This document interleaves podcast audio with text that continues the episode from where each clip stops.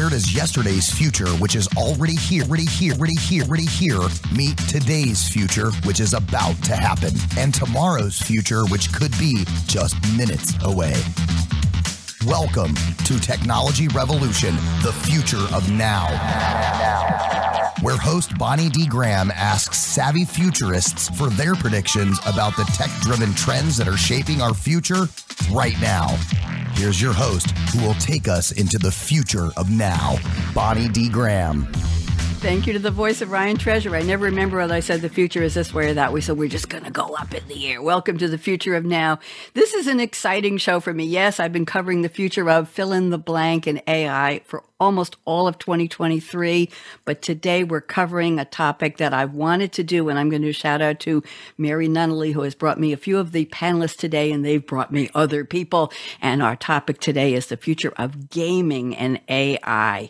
And it has so many different ramifications and personifications and so much meaning to so many people. Let me just give, before I do my opening monologue, which I asked ChatGPT to help me with. But before I do that, I just want to do a little history of games. And I don't know whether my four panelists will be introduced in a moment are familiar with all this. I bet some of them are. So we had ancient games played by civilizations, the ancient Egyptians, the Greeks, and the Romans. They had various forms of game, and the oldest known game is called Senet, S E N E T, 3500 BC, played in Egypt. Then we went to the medieval and Renaissance games when chess was popular in Asia and Europe, and card playing, playing cards, originated in China during the Tang Dynasty. Then we went to the 19th century and we had modern board games. Monopoly, Chutes and Ladders, the game of life, chess tournaments got popular, baseball and soccer were standardized. I guess those are games too. Then we moved to the 20th century. We're getting there, kids. Video gaming resolution. Revolution, tennis for two, and Spacewar with an exclamation point. The arcade game industry was booming in the 1970s, and people started buying gaming consoles for their houses. Remember Atari and Nintendo? Well, that was part of the revolution. 21st century, we're getting there. Massive gaming industry expansion. Smartphones. Well, look what they did for us. Online gaming platforms. People could play from all over the world together. Esports, competitive video gaming, on and on. And then, of course, we have VR and AR. And today, games are not just a form of entertainment, but cultural and economic forces, art, technology, and social interaction. So now let me get to my opening that I really want to do. So everybody listen up. Hello. I'm, I'm going to introduce my guest quickly here so that everybody knows who you're looking at. We have Sarah Le-Fevre. Sarah, wave hello. Then we have Mohsin Memon. I hope I'm saying that correctly. We have Mary Leroux, Mary Jo Leroux, and we have Sid Sishant Shand. And welcome everybody. Okay, we'll get to your bios in a second. So here's my opening. Hello, gamers and tech enthusiasts. Get ready to take a high speed trip with us into the future of gaming and AI. We asked ChatGPT for insights. Picture this AI generated content, game worlds, characters, and narratives, all created by AI's magical touch. AI will revolutionize game design and power NPCs, and some of my guests will explain that, analyzing your every move to create personalized and ultra immersive gaming experiences. No more one size fits all generic games. And taking games more seriously, and this is for Sarah, will peer into the business realm where gaming and AI will play a growing role in helping companies deliver impactful organizational learning, enhanced team collaboration, and exciting problem solving. If you've ever heard of gamification, that's part of it. I have two quotes from two movies. We like to quote movies here. WarGames 1983. Joshua, the AI program, said, Shall we play a game? That's the best AI I can do, most. And then we have a movie called Ready Player One from 2018 people come to the oasis for all the things they can do, but they stay because of all the things they can be. That's interesting gaming. And then we have a movie called Pixels in 2015. I guarantee you, if you play Pac Man or Donkey Kong, some of those ghosts will want to eat you up. Okay, there you go. That was supposed to be gaming made real. So stick along with me, Bonnie D. I'm going to be asking game design experts again, Sarah Le-Fevre, Mohsin Memon, Mary Jo Leroux and Sid Shand for their take on the future of gaming and AI. Let the you know what's begin. Bonnie D in the house. It was a little longer than usual, but I had to. Let's go around the table and get some introductions. Sarah Le-Fevre, I'm going to put you on speaker view. Would you please do me the honor of a three minute introduction? What's your passion for gaming? What do you do? Who are you? And how did you get started in all of this? Why are you excited to be here? Sarah, welcome. Hi. So um, my passion for gaming has, uh, well, pretty much my my earliest memories are of playing sort of card games and board games with my family. So that's always been a thing. Um, but for me, I've had a sort of renaissance with gaming because my background is in organizational learning. Um, and within the last sort of 15 years or so, we've been getting increasing permission to bring play into that, which is uh, great as far as I'm concerned. So as time's gone on, uh, play has become much more a part of my professional practice. I'm also um, the founder and editor of Ludogogy magazine, which is a, an online resource for all things uh, game based learning, gamification, and gameful design in general. So yes, I get to talk to other people who love game gamification and game based learning as much as I do all the time, and receive lovely articles from them. Very nice. I have to ask you, how did you name your company? Can you break down the etymology for us, please? So yeah, like a, a lot of a lot of words, it's both Latin and Greek because we tend to bastardize the two. So uh, Ludo from uh, Latin for I play, uh, and gogy as the back end of pedagogy or andragogy, um, learning. So it's all about um, the science of learning through play, really. Thank you very much. We like science and play in the same sentence. That's very appropriate. Thank you Science very much. and art, I would say. And oh well, play. art too. Art too. I'm somewhat of an artist these days, so I appreciate everybody's nodding. Let's go to Mohsin Memon.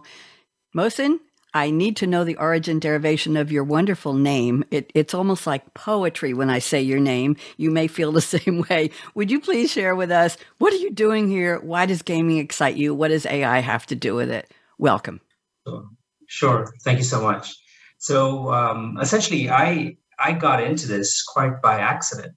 I started my career in software, and uh, eventually realized that I wanted to be in learning and uh, I would facilitate learning experiences for my learners. And they would often be in person experiences that I would want to gamify or bring some element of, of gamification or interactivity. And soon realized that games were going to be the way to, to go about creating those experiences. And um, back at the start of the pandemic, I um, uh, chanced upon the idea that I could turn it into a SaaS product. And uh, that's what I've been doing now. I've been uh, building this SaaS product. In fact, Sarah is one of our certified facilitators for one of our games. And, uh, and, and the game has the ability to help facilitators enable learning with the help of AI and game based um, learning ecosystems. So that's the long and short of me. Is this exciting to you, Mohsin? Is this is it still exciting, or is it I'm doing business, I'm making games? What, what's your what's the emotional content here? Just give me a clue.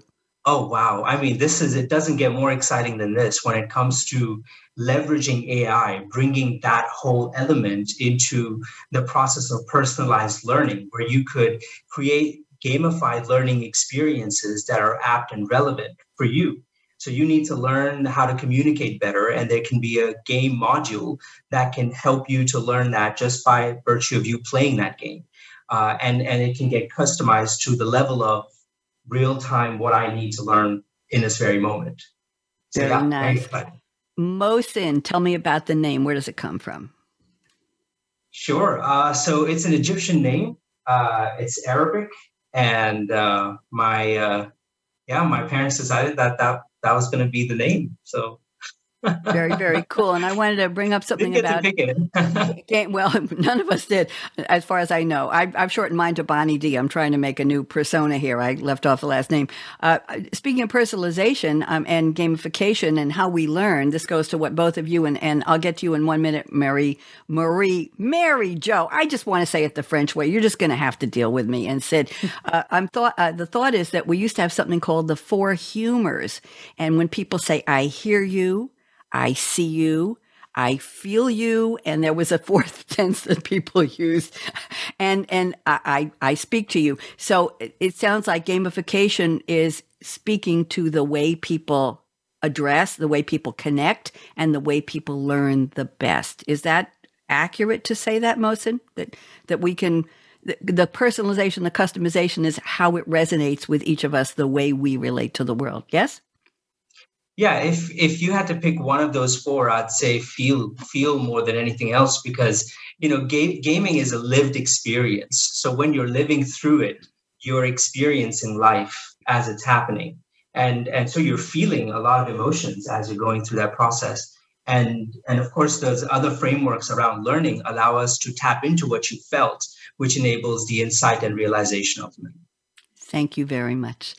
Mary Jo, I said it right. Let's hear from you. Who are you? What do you do? Why are you here? What's your excitement about gaming and AI? Welcome. Hi, Bonnie. Thanks for having me.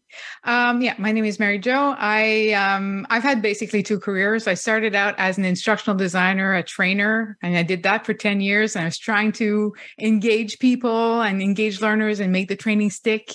And uh, and then in 2000, the video games industry exploded and a lot of companies came here in Montreal.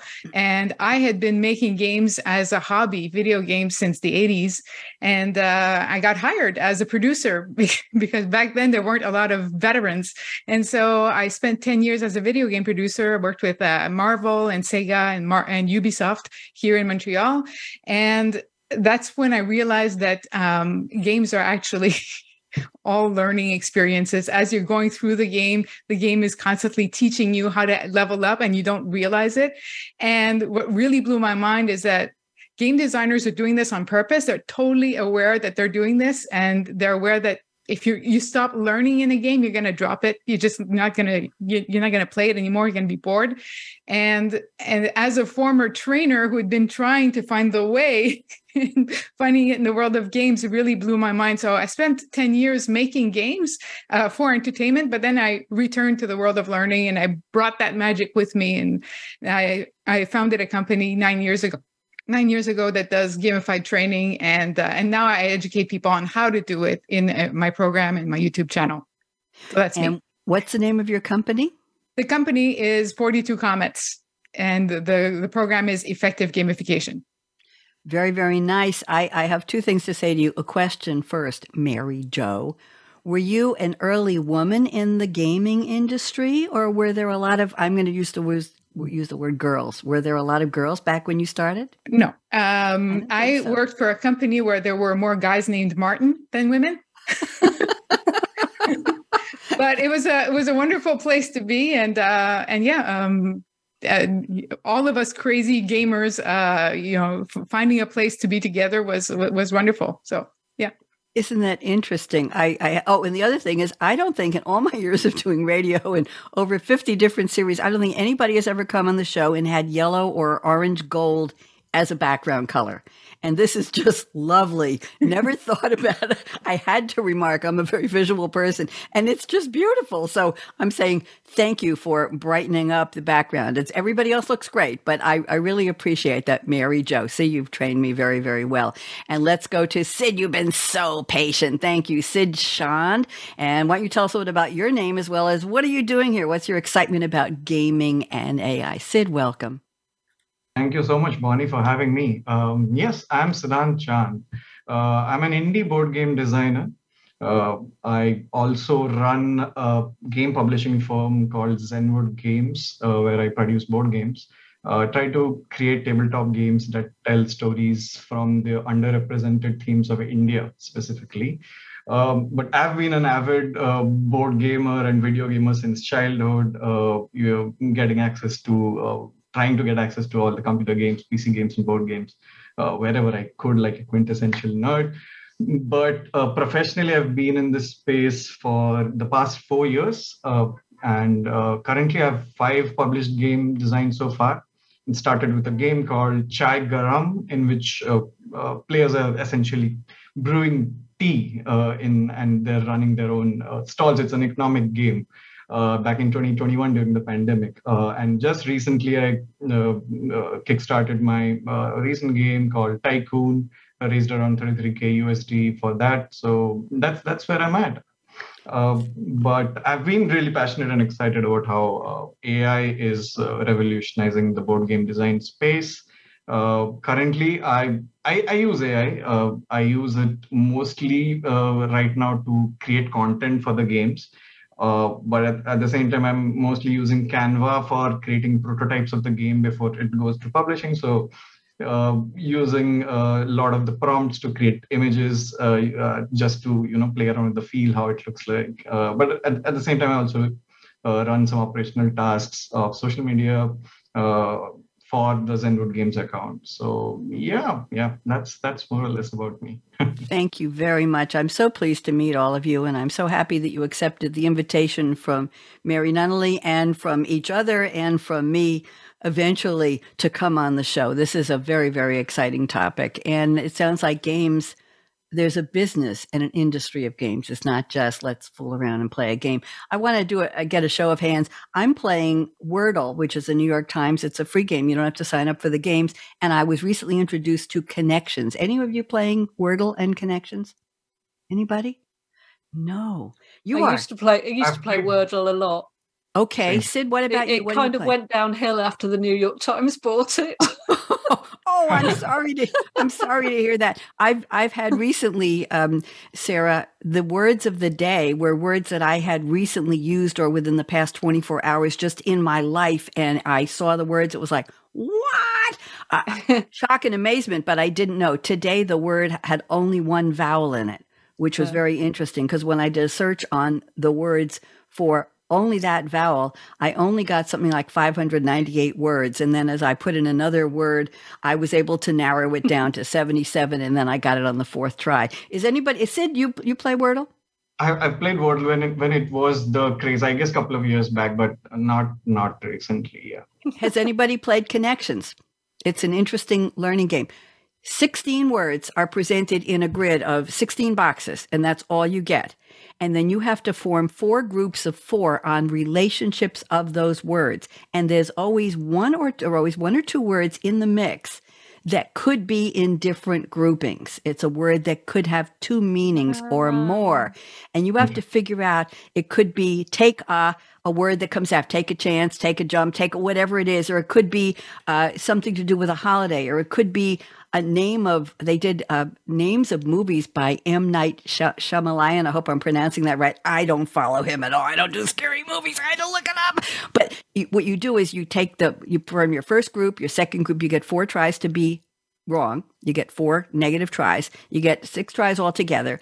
And then, and then if you have four left over, that's the fourth group, usually the ones you don't understand. So there's a, there's a, a guilt by association or a, uh, you know, whatever left over. Mm-hmm. And it's a learning experience, Sandra, Sarah, because you don't really know exactly what they had in mind. Yeah, I've seen it. This is, um, it comes, well, I don't know whether it, which way round this goes, but there's a, a show on UK TV called Only Connect. Um, oh, um, which has been around a while, and that's one of their rounds where they have this thing called the wall, and the, there are sixteen words, and people. There you go. Yeah. There you go. Well, it's it's very good, and I share the results. You get a results grid without the words in it, and I share it with a few people on text message every day, and it's become a little community of friends. I also yeah. play Words with Friends, and you know they recently increased their limit. Used to be you couldn't play more than fifty games. Now I've got fifty-seven games every day with five people. Some I will never have met these people. One of them's in the UK, and so the time difference is she'll play overnight, and then I'll get up at six in the morning East Coast time, and I'll find all these games. Anyway, talking about games, let's go to I've asked each of you to please select a quote from a fictional character in a movie or TV show or a song lyric that reflects your thoughts on our topic, the future of gaming and AI. And I'm going to read the quote with a little bit of background. Sarah Le-Fevre, uh, you have picked a quote from the wonderful movie Ferris Bueller's Day Off, 1986, American teen comedy film. And I don't think it was a teen comedy film at all. I thought it was a much bigger purpose to the film. And actually, uh, John Hughes, who wrote it, he wrote the screenplay in less than a week, and he included a lot of then icons to Chicago, the Sears Tower Wrigley Field Art Institute of Chicago. And he said it wasn't just, it was a love letter to Chicago, not just the architecture, but the spirit. It was the high, 10th highest grossing film of 1986 in the United States. And there have been spin offs. Here's the quote Sloane Peterson, played by Mia Sara, says, what are we going to do? And Ferris Bueller, played by the wonderful Matthew Broderick in his very deadpan voice, says, The question isn't, what are we going to do? The question is, what aren't we going to do? Sarah, what a fabulous quote. Why don't you take three minutes and relate it to our topic, please? Sarah, go ahead. So I, I think this is the thing for me which has been most kind of impactful about um, AI, and I'm kind of talking about obviously it's been around for a while. ChatGTP has been around for a while, uh, but I think the, the, greatest impact has come since it's sort of come into the, the public domain, if you like, the end of last year, the beginning of this, is the speed that it all moves at, um, and the sort of level of adoption by so many people means that ideas are coming out that that couldn't come out if it was just left to a small group of people a small group of developers. So it's all that cognitive surplus of of all the people um, who are now involved and are thinking about ai and what it might do for them and are mish- mishmashing all these ideas together so i think we just can't know from day to day literally what's going to come out and it's all so so exciting so that that kind of to me that that spirit of you know the, the day off, Ferris Bueller's day off, and, and the three kids sort of like exploring Chicago. That's how it feels to me. That's how AI feels to me. That there is really no way of knowing what we're going to achieve with it. And it's really exciting. Thank you very much. We just lost Mohsin. He just dropped out. I don't know where he went, and I was going to do his quote next. And if you're listening, Mohsin, as soon as you come back, I'll bring you back in. So we're going to skip over your quote, which was a really good one, and I'm going to move my notes ahead to go to Mary Jo's quote. And the quote is from Thanos, played by the actor Josh Brolin. Hmm. The movie is Avengers Infinity War, a 2018 superhero film. Uh, Avengers Infinity War is based, of course, on the Marvel comic superhero team, The Avengers, produced by Marvel Studios, distributed by Walt Disney. Sequel to The Avengers and Avengers Age of Ultron, and the 19th film. I didn't know they had that many in the MCU. Marvel Cinematic Universe, not my world, but I'm happy to say it. Cast was unbelievable. Robert Downey Jr., Chris Hemsworth, Mark Ruffalo, and Sid is shaking his head like, really? Yeah. Chris Evans, Scarlett Johansson, Benedict Cumberbatch, Don Cheadle, Tom Holland, Chadwick Boseman, Paul Bettany, Elizabeth Olsen. Oh my God, it goes on and on and on and on and on. Zoe Saldana, Chris Pratt, and Josh Brolin. And here is the quote Mary Jo has selected. I like the three word quotes, they're always very powerful. I am inevitable.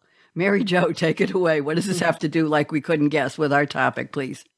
I keep thinking back on when mobile revolution came and how we couldn't possibly have imagined how it changed everything and all the different industries that it disrupted. Just taking a cab now is completely different. Thankfully, and uh, and as we sit on the on on the springboard of the AI re- revolution, I kind of am aware that everything's going to change, but I have no idea how exactly, uh, which is a strange uh, position to be in when you ask us to predict things. But there's kind of an Easter egg in that quote because when he says, "I am inevitable," inevitable, he snaps his fingers and nothing happens. Spoiler alert. So I think there might be a lot of unexpected things that uh, that that will happen uh, as a result of of AI. I mean, I, we really cannot predict how, where it'll go, but like Sarah said, uh, all that extra cognitive power is very exciting. It certainly is, and inevitable people are saying, what? It's terrible. And you have to have, well, the guardrails, we know we do need guardrails, but to say that it, shouldn't be here, it, it was coming. It's been brewing. It's been how many years, how many decades has AI been started?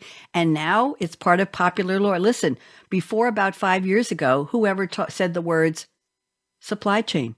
Did you ever would you ever think of going to a cocktail party or getting on the phone with a relative and say, Yeah, it's a supply chain issue. My screen door didn't come. Or, Yeah, I can't get batteries for uh, this or that. We didn't talk about that stuff. And all of a sudden, it's AI, AI, AI. Yeah, yeah, yeah. Everybody's talking. I'm sorry about that. Everybody's talking about AI. We're still waiting for most, and he hasn't come back. Sid, we're just going to have to pick up the slack here, ladies and gentlemen. So I'm going to move ahead to Sid. Here's your quote. The quote is the, this was interesting. The motto of Life magazine in The Secret Life of Walter Mitty, the 2013 adventure comedy drama. Sid, I love the way they combine genres. It used to be it was either a comedy or a drama or maybe a romance. Now it's a comedy, drama, adventure. I like that. Uh, the quote is shown on a series of signs at the airport. Let me just tell you, it's directed, co produced by, and starring Ben Stiller with one of my favorite comedian actresses from SNL, Kristen Kristen Wiig, who's been in a lot of movies. Shirley MacLaine was in it. Adam Scott, Kathryn Hahn, Sean Penn. Do you get a better cast than that? It's the second film adaptation of Thurber's 1939 short story and there was a film in 1947. It was a top 10 film of 2013 and it had a soundtrack. I don't know why Wikipedia said that. So here's the background. Walter Mitty, played by Ben Stiller, is a photography assets manager of the negatives of photography. Anybody remember what real film and negatives look like? Yeah, Sarah smiling. Yes, we know. Uh, and he's at Life magazine living a monotonous, monotonous life, boring, alone in New York City. How could you be bored and alone in New York City? He chronically daydreams about fantasies and starts to turn his fantasies into reality one small act at a time. He has a crush on Cheryl, who's played by Kristen Wiig, and he tries to contact her on eHarmony, but of all people, Patton Oswalt is the nasty service manager at eHarmony, and he says, You can't do that. You didn't fill out all your profile series. You've been there, done that stuff. So, anyway, here is the quote from the Life magazine motto, and Sid's going to have to unpack this for us and tell us what this has to do with the show. To see the world, things dangerous to come to, to see behind walls, draw closer, to find each other, and to feel. That is the purpose of life Wow. Sid, talk to me. sure, Bonnie. Yeah. So this movie uh, was one of the uh, one of the movies which kind of influenced me to go beyond my g- generic career path. Uh, it kind of pushed me uh, to explore beyond what uh, a regular, uh, you know, regular average guy in India would ideally do. So it's very close to my heart, and the quote appears throughout the movie uh, and uh, that, that's that's one of the reasons why I really enjoy watching this movie. I feel it's an underrated movie, but uh, I I enjoy watching it quite a lot. Uh, but the quote specifically uh, uh, has to do with again adding into what Sarah and Mary-Jo already have mentioned the unpredictability of the AI which is coming coming across is basically to accept the change. So, as historically speaking, any kind, anytime a new technology came in, there is always a lot of discussions around it, whether it's ethical, whether it's practical, whether it's going to uh, lead to the decline of human beings. But uh, what I, what this quote t- tells us to remind us is to embrace change, to accept the unknown, to go out and uh, you know uh, utilize uh, ai as a tool to help us in an ethical and friendly way and uh, you know utilize it in making our lives as a game designer specifically easier uh, because technology has always helped human beings progress and we should not be scared of uh, you know accepting and embracing and that's what this quote really tells us is what i feel Thank you very much. And and I read the rest of the movie scene where he is trying to find. Apparently, uh, Sean Penn plays a famous photographer yes. who says the magazine, this is interesting, the magazine's about to go completely digital and they're trying to pick the cover for the last print edition. And Sean Penn's character sends him a set of uh, clues as to what it should be, and negative number 25 is missing. And he's about to lose his job, and then he has to travel through airports to different parts of the world to try and find the clues as to what number 25 would be the secret life of walter mitty. Thank you very much. I just got an email from mohsin his computer died and he doesn't have enough power to get his phone to come back. And i said come back at least to do your quote. And he apologizes because he really wanted to be here and he was so wonderful. So we'll have to do a mm-hmm. part two next year and get him back and i'm so sorry. But mo mohsin if you're hearing us if you're watching somehow on live stream just come back with your phone for five minutes and we'll fit your quote in because it was a really good one. So sorry about that. So let's go to the predictions. Now, here's how it's going to work. I didn't tell the three of you, and I wanted to get a picture with him. Well, I'll get it from the video. So here's the deal Sarah, I have picked one of your predictions, number two. I put it in the chat privately to you. I'm going to read it, and I'd like you to take three minutes and unpack it. Sid and Mary-Jo, you have, I think, 10 fingers and one is the mean finger. I don't respond to that one, but you can wiggle one of your nice fingers at me if you want, Alexa, if you want to comment on what Sarah has said. And I welcome comments and we'll make it a real roundtable. While this is happening, Mary-Jo, I will pick one of your predictions, put it in a private chat to you. Uh, go with it if you want to. If you really hate it, pick another. Tell me, no, go with number four. And then we'll do the same thing with Sid. And we'll probably get to more than one prediction from each of you to fill the time. So here we go. Sarah said in prediction number two play is, for the moment, the preserve of sentient biological beings. But attempts will soon be made to teach machines the meaning of play and how to do it. This is an important prediction. Sarah, I'm putting you on back on speaker view. Please unpack this for us. What does this mean? Well, to start with, I was just I just wanted to say you must have been getting quite worried when all of the unpacking of the of the quotes was around the idea about how unpredictable it was all going to be, and then yeah. you're then asking us to do predictions. Um, but all joking aside, um, so I think a lot about play. Um, obviously, I'm involved in sort of designing games for learning, and, and, when I'm not designing games for learning, I'm spending a lot of my time playing games. Um, so play is often at the forefront of my mind. Um, and you know, we're we're not the only animals that play. You know, obviously, um, animals play, particularly baby animals play, and that's how they learn. So I got to thinking about the nature of play and thinking about AI. Up until now, I've been kind of using it for my design tasks and so on. Um, and I got to thinking about how interesting it would be um, if one of the the ways in which they went about training AI was to actually get it to try and learn to play because the, the, the frontier at the moment i guess with chat gtp and the reason it was released into the wild was to try and get um, was to create a chatbot that was that sounded human. So that was that was like a, a threshold, if you like, for the development of AI.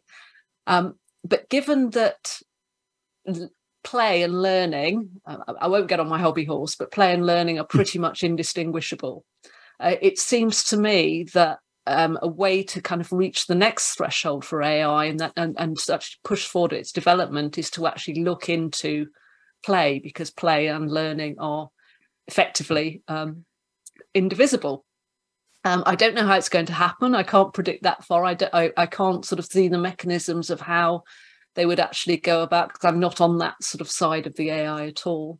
Um, but yeah, I, I think that will be possibly the next step that they take because it will be such an effective method of pushing forward the development of, of, of machine learning. Thank you very much. Let's see what your colleagues on the panel have to say. Mary Jo or Sid, anything you want to comment back? I didn't see any fingers wiggled, but any comments? I was just too busy listening. Forgot about the wiggle. It was good. Sid, comments? Likewise. Yeah, yeah. So um, I think I just have to add uh, one observation. So I think in past couple of uh, years, I happened to come across some YouTube videos in which they train AI models to learn. Uh, let's say, for example, I, I, the one I can recall of is it, they designed a game system and a video game system, and they put in, uh, let's say, pawns and train them to learn hide and seek. Mm. Uh, so um, yeah, and and I, I saw them doing it over let's say millions of iterations, and eventually they see that the pawn uh, finds out the other other let's say the six pawns, and one pawn has to find the six pawns. Uh, so it was pretty interesting, but I don't know if that's uh, that's really they've worked it out. But it was kind of a research paper based project, is what I what I realized. So just wanted to add that comment. Yeah. And of course, um, AIs famously do play games. Um, I mean, obviously, there's an AI that has, has, has beaten a human players at chess and now at Go as well, oh, which is yeah. yeah. which is obviously the holy grail. But that's not really play. That's unraveling mm. mathematical models. So it's right. kind of the experience aspect that I think is going to be the thing that's going to need to be cracked because that's that's what play is. Um, mm. A game, a game is a game. A game is a mathematical model. A game is a set of rules to which people interact. But, but play doesn't actually exist until a sentient being interacts with that set of rules, that that system. So the play is not inherent within a game. Um, How do so, we define yeah. play? If if we're mm-hmm. we humans are playing something that was designed by something not quite, not nearly, not ever human, how do we define play? Is it something that makes you smile? Is it something that mm. different from what you normally do?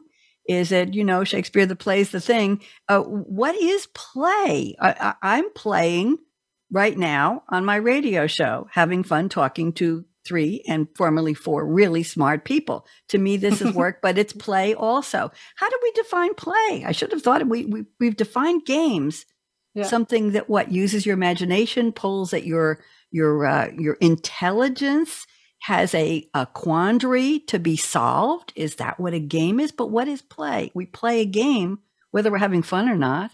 Any any yeah, thoughts? It's not necessarily fun. I think that's that's definitely and, certainly being in, in games based learning that's one of the first things you come to is play is not necessarily fun okay it is right. engaging mm-hmm. um i guess you could look at amy amy jo kim's four uh, keys to fun which talks about hard fun uh, which is that kind of engagement and, and and solving problems which isn't necessarily ha ha fun um to me it's it's exploration and it's it's kind of like an, an altered state almost Ooh. where you're open to possibilities and that's where the learning comes from.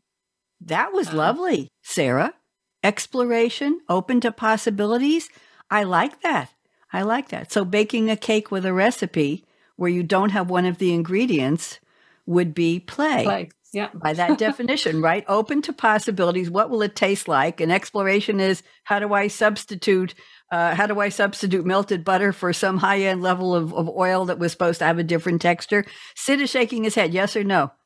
No, yeah, I agree. I definitely agree. I was having the same thought uh, that it's about observation uh, and yeah. ex- experience and uh, figuring out the rules as you uh, as you play. Maybe yes, yes. Hypothesizing and testing out strategies to I like get better at the game. Yes, yeah. Mary Jo. Anything you want to add to our definition of play? There's a lot of different definitions of fun, actually, yeah. of different forms of fun. And we like in uh, gamified training to focus on the fun of insight, the fun of solving something, the fun of giving you a problem that is that requires focus that that is not so easy that you can do it you know with your eyes closed but that that is within your reach if you apply yourself and uh and and and that bubble of pleasure that you get from having solved something useful uh, is the kind of fun that we're we're really after. But I agree with with Sarah. There's a ton of different types of fun um, I would say more than four. I don't know what Amy Jo's uh, four definitions are, but I'm definitely going to look that up as uh, as I will also look up connections, the game, by the way. yes, so, please yeah. do, and I'd be happy to share if we text or on email. I'd be happy to share the results once you start playing. Thank you, Sarah. That was very provocative. That's what we're looking for. Mary Jo, I'm going to your prediction number three. I know it's a short one, and you wanted me to pick a longer one, but it had a key a key phrase in there I want to talk about, and then we will we'll pick pick another one from you also. Don't worry, you'll get plenty of time. So she says, with hard media formats such as discs being increasingly a thing of the past, we may finally be on the brink of console less gaming. In addition to the content being transformed by AI, the technology could optimize the delivery of these experiences through game streaming and reduced latency. That's a lot to unpack, Mary Jo. So go ahead. Well, let me unpack it quickly enough.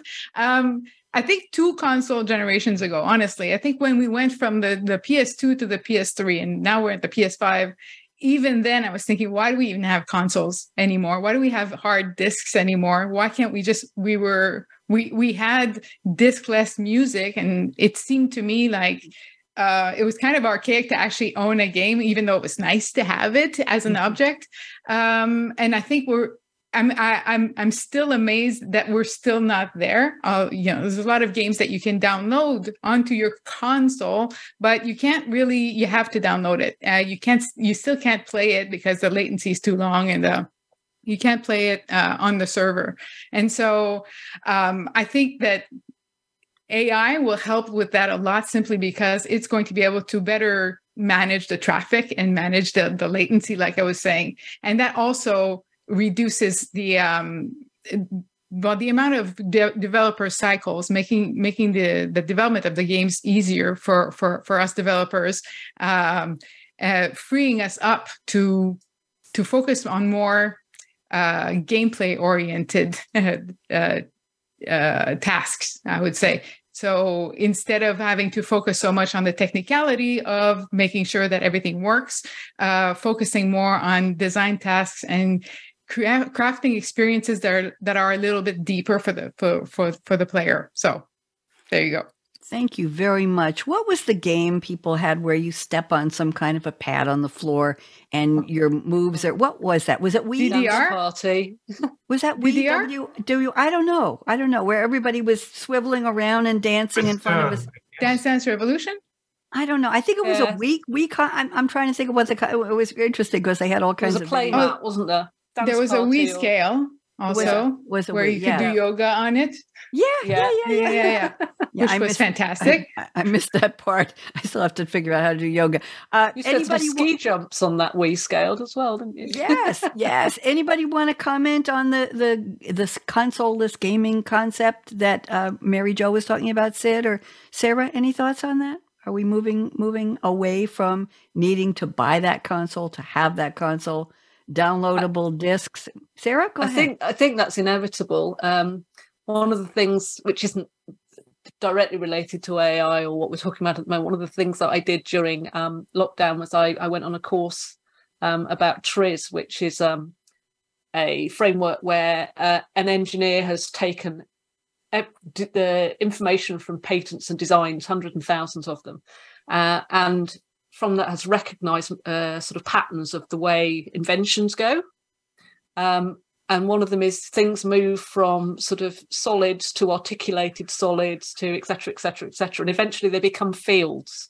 Eventually, any particular technology, if it matures enough, will become a field and it will just be delivered to you, you know, in the ether. So we we will eventually, inevitably, if that if that happens, get to what you're talking about, Mary Jo, and beyond that, where you know we will be able to, I don't know, receive games from the ether in a implant in our heads or whatever. It's bound to happen. I don't want anything implanted in my head. I'm sorry. Everything Elon, in Elon our Musk wants you to. not, not, well, we're not talking about Elon today, but n- not in my lifetime, dear. It's no, no, time's running out. That's not going to happen. Thank you very much. I want to move on to a prediction from Sid. This is interesting. He says AI will be able to assist in managing complex rules and mechanics of board games. It'll be able to, pro- I'm putting this all in the future, Sid, be able to provide real time rules clarifications. We all need that from time to time. Track your game progress, yes. Calculate scores, okay. Reduce the burden of rule enforcement, oh, be still my heart. And bookkeeping on players. How do you reinforce rules enforcement? You didn't play, you know, you think of tennis with, with doubles tennis and no, that ball was out. No, it was in. I saw it. Well, my girlfriend's taking videos. I can tell you it was over the line. I'm not talking about the US Open. I'm talking about just everyday play in public courts. Sid, unpack for me, please. Go ahead. Sure, sure, Bonnie. Um, yeah, so so the context uh, before I speak is from specifically board game uh, designer's perspective and from specific to board games. Uh, again, the main difference between a video game and board game again, and why would you need rules enforcement uh, and calculation calculation of scores in board games is because it's not assisted by anything. A board game simply means uh, uh, players, people come together on a table, they exchange meaningful uh, discussions, conversations, and actions, and they try to achieve the objectives. But um, as uh, you know, there is a whole spectrum of board games from party games to slightly heavier or even very very complex games which take long uh, lots of hours to play. So especially in those those kind of games uh, missing out on rules is uh, very common and uh, in in our community we have a saying that um, in general you would def- you would you play board games with at least one or two wrong rules and that's completely fine. Uh, so again now with the advent of ai uh, what i predict especially now this is a prediction it can be far fetched uh, is that the AI system, maybe it's app based, maybe it's tech based, it analyzes the state of the board, let's say, uh, from time to time, and keeps a track of if players are, are following the rules correctly. Uh, it can assist in, you know, let's say you want to learn the rules of a game. And, and let me remind you, these uh, rules sometimes take an hour to teach okay when you when you play games which uh, which will take maybe four to five hours to finish so ai can actually enable uh, it in a very very meaningful way because the teach of the rules again is a skill which some people may not have so starting from the teach of the rules to making sure people are following the rules properly so that they have the most uh, benefit from their strategic decisions uh, to score and you know end game scoring which again requires you to calculate a lot of uh, different numbers. Uh, ai can really you know help in kind of like a board game assistant of sorts in in such scenarios. And that's that's i mean i've not seen it yet but uh, there are uh, i mean there, i've heard that uh, these kind of work going on in this so i thought i'll just share that thank you very very interesting uh, Mary Jo, any comments on that? You were nodding. Well, you're making me think about I hadn't thought of that before about AI watching the state of a board and maybe suggesting something also, uh, which could lead to to to to some better strategies, but it could also explain it to the spectators. Uh, I, I I I watch chess and I don't understand really the, the importance of a move and, and things like that. And I would love it if an AI was watching something and saying, well, this person's actually in real trouble right now. Uh, a lot of it goes o- over my head when I'm mm. watching certain games, including uh, uh, foot soccer. But um, but it would be very interesting to kind of uh, make those games, make certain games much more accessible to people who are not who are not um, experts in it. It reminds me of the televised, the TV poker tournaments, Mary Jo. Exactly. you have exactly. a man saying, Mary Jo's got a hand. She's about to turn over the river, and there she goes. She's increasing her bet. Look at all the tables. She's all in. Look at those eyes. Is she giving anything away? Where's her poker face? And I'm sorry. I hope I oh, did that. Okay. You like that, Sid? I haven't watched in years, but that was always it was always like a secret. And what is Mary Jo going to do next? So AI would is that the prediction, Sid? Is that AI would say that? Would it be voiced? Would it be texted? It could be. It could be kind of like a referee, like you give the example of uh, tennis or tennis or badminton, right? So yeah, kind of like a referee, but in this case, it uh, yeah, without really interfering much, maybe, but uh, uh, yeah, whatever useful information. Um, and again, to the chess example, I guess uh, a lot of times the commentator, generally in chess streams, if it, it helps if there is a commentator who is kind of telling you who is playing which move and what move they should go for. But mm-hmm. if it's a live uh, tournament, let's say mm, uh, Vishy is playing, then it's utter silence and you kind of waiting for when the video later comes with the commentary so you understand that. Uh, so yeah, maybe AI can do it on the go. That's so true. it would be combining real time analytics like they have on competitive sail sailboat racing, right? Where the, the mm-hmm. captain of the boat is getting the analytics, the wind speed and, and the chop of the water and how many boats are nearby and where the buoys are and all of that. And they're able to make so AI would be the commentator. Sarah, anything to say? Because I'm about to go to another prediction yeah, th- for you. I think that's really interesting. And that, that's kind of, it, it kind of has parallels with uh, the, the growing popularity of esports, I think. Um, obviously, yes. within sort of uh, computer games. Um, yes but obviously the people who watch those tend to be people who already know the game quite well themselves they're already gamers.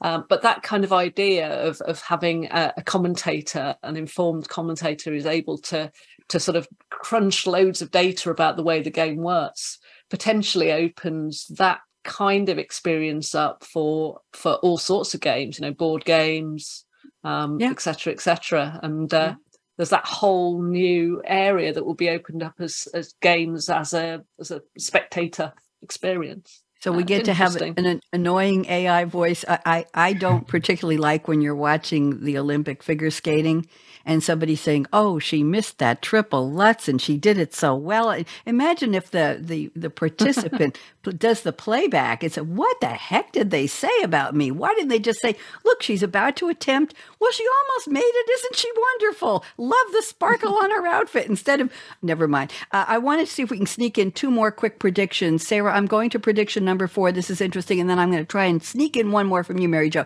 So Sarah says we're probably less than a couple years away from a well-designed analog game experience created designed and built entirely by AI. Sarah, two minutes. Tell us what this is, please. So, um, quite recently, um, I ran a couple of courses for games designers and learning designers.